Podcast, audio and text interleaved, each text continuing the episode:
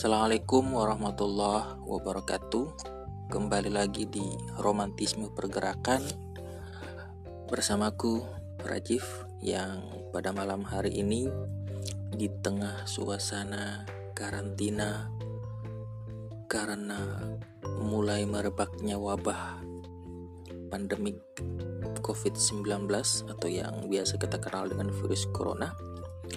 Aku merekam ini ocehanku pada malam hari ini di sela-sela hari-hari di mana kita disarankan oleh presiden untuk jaga jarak atau social distancing untuk bekerja dari rumah, belajar di rumah atau beribadah di rumah dan karena memang pekerjaanku juga bukan pekerjaan yang membutuhkan dalam tanda kutip kantor.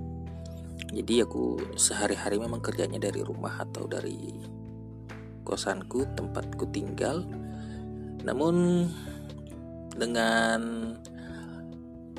adanya himbauan ini, aku terpikirkan mengenai suatu istilah yang barangkali relevan untuk kita pikir-pikirkan atau rasa-rasakan bersama. Dan inilah yang akan menjadi bahan ocehanku yang barangkali singkat. Aku mau membuat ocehan ini hanya sampai maksimal 7 menit.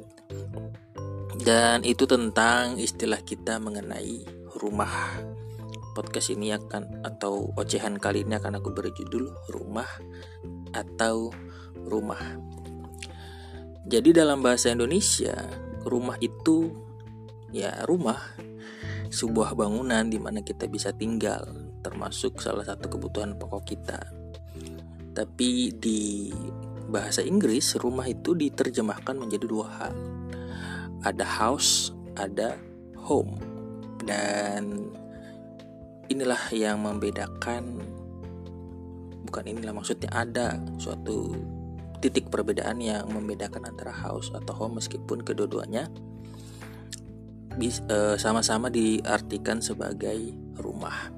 Ada satu kutipan anonim yang biasa kita temukan di internet. Yang mengatakan you can you can buy a house but you need not can buy a home. Maaf kalau bahasa Inggris saya ejaannya sangat jelek. Jadi kamu bisa beli rumah dalam artian house dan kamu tapi kamu nggak bisa beli home rumah dalam pengertian yang lain.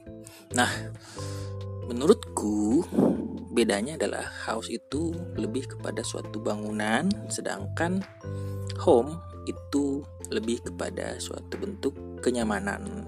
Jadi di mana pun kita tinggal beratap itu rumah atau house rumah dalam pengertian house maksudnya sedangkan di mana pun kita merasa nyaman maka di situlah home kita rumah kita tempat kita bukan hanya sekedar berteduh tapi beristirahat nah suatu kutipan dari puisi Hairil Anwar di mana dia menulis bahwa rumahku dari unggun timbun sajak kata Hairil. Rumah Hairil itu yang dia rasakan sebagai rumah adalah suatu unggun timbun sajak. Ya pekerjaannya sehari-hari sebagai seorang penyair, seorang penulis puisi, dia merasakan kenyamanannya di situ dan di situlah rumahnya. Sering kita lihat banyak orang yang punya rumah atau house yang gemerlapan, bagus, mewah, tapi ternyata tidak terasa seperti rumah. Tidak ada kenyamanan di sana. Dan kita lihat juga bahkan banyak orang yang bangunan rumahnya atau house-nya itu ala kadarnya tapi dia merasakan rumah sebagai suatu bentuk kenyamanan, sebagai suatu bentuk tempat dia kembali, tempat dia berpulang itu pada model yang pertama tadi kadang mau kembali ke rumah itu malas kayak terasa ada keletihan kegetiran karena meskipun bangunannya mewah kita tidak menemukan suatu kenyamanan di situ sedangkan dalam model yang kedua meskipun sederhana dan ala kadarnya ternyata kita bisa berlama-lama, bisa betah. Nah, inilah kita sebagai seorang manusia. Kadang memang tidak terikat dengan hal-hal yang sifatnya material, meskipun itu memukau kita, meskipun itu mm, membuat kita kagum atau terpesona, tapi jauh di dalam diri kita, di lubuk hati kita, di lubuk hati nurani kita, kita itu terikat kepada hal-hal yang sifatnya non material.